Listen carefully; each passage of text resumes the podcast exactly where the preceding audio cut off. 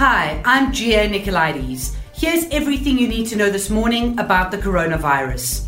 It's day 69 of the national lockdown, and South Africa's COVID 19 cases now stands at 35,812.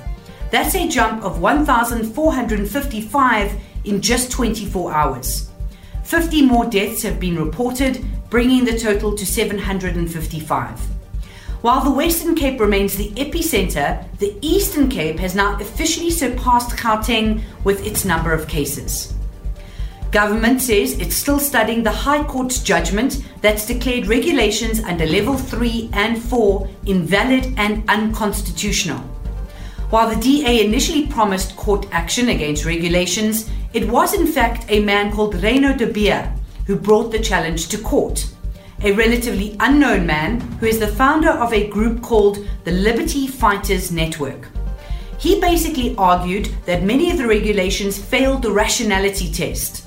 For example, the judge found that not being allowed to visit your loved ones but being able to attend their funeral is irrational. The ruling is suspended for 14 days. Bear in mind that this judgment doesn't include the ban on the sale of cigarettes. That issue is being fought by tobacco companies in court. Two other court challenges worth mentioning in relation to the reopening of schools.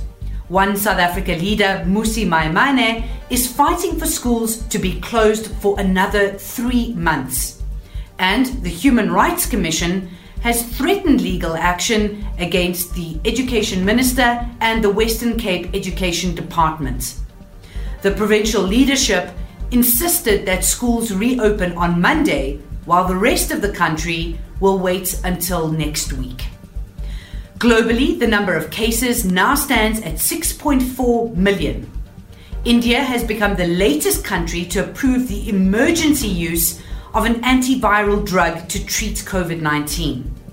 And the place where the virus was first detected, Wuhan, has just finished a vast testing drive that saw almost the entire population of the city tested. There are no new cases and 300 asymptomatic carriers. For more on the pandemic, go to ewn.co.za forward slash coronavirus and remember to like, share, and subscribe to our YouTube channel.